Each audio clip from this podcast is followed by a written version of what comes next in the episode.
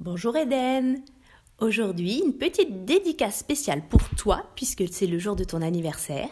Tu as 4 ans, ça y est, tu es devenu un grand. Tu étais déjà, mais là encore plus, hein. Donc, j'avais enregistré une petite histoire exprès pour toi. Je l'avais laissée de côté pour te la partager ce jour de ton anniversaire.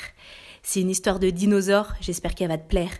Allez, je te fais des bisous et je te souhaite un très bel anniversaire. À bientôt!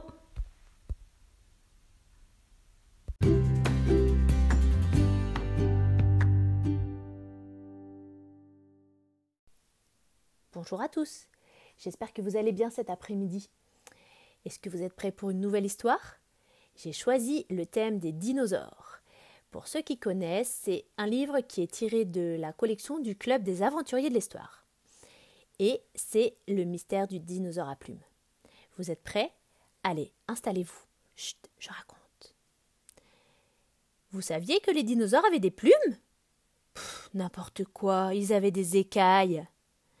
Même pas vrai. Moi, je suis sûre qu'ils avaient des poils.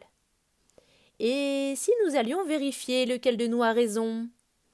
Magicalibri, Magicalibra, à nous, le mystère des dinosaures à plumes. Où sommes-nous ? Demande Mehdi. Au temps des dinosaures. Et il fait drôlement chaud, soupire Georges. Et surtout, nous devons être prudents, prévient Yoko en rouvrant son livre. Si la plupart des dinosaures étaient herbivores, certains étaient de redoutables prédateurs. « C'est quoi un herbivore ?» demande Mehdi. « C'est un animal qui mange de l'herbe et des plantes. Mais moi, tu m'inquiètes avec ton redoutable prédateur, répond Cléa. » Soudain, un dinosaure surgit entre les hautes herbes. « Et celui-là, est-ce qu'il mange de l'herbe ?» interroge Mehdi. « En tout cas, je suis certain qu'elle a des poils, » répond Georges en frottant son nez. « Tu as vraiment de bonnes lunettes, » réplique Yoko. « Il est quand même très loin. »« Rien à voir avec ma vue, je suis allergique. D'ailleurs, dès que je m'approche du chat chez mamie... » Atchoum ! Le dinosaure tourne la tête dans leur direction. Et comme pour répondre à ce bruit qu'il ne connaît pas, il pousse un rugissement terrible.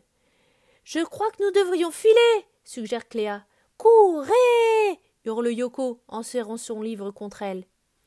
Nos 4 amis s'élancent à toutes jambes, pressés d'aller se cacher dans la forêt en lisière de la plaine. Le dinosaure, lui, le regarde s'éloigner et reprend tranquillement son repas.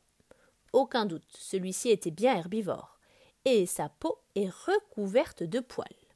« Oh là là !» « Ces arbres sont immenses !» soupire Cléa en relevant la tête. « On dirait qu'ils montent jusqu'au ciel. »« Tout est gigantesque ici !» répond Mehdi. « J'espère qu'il n'y avait pas de moustiques à cette époque. Sinon, ils doivent avoir la taille d'un avion. Et bonjour la piqûre !»« Chut !» ordonne Georges. « J'ai entendu un drôle de bruit. »« Drôle comment ?»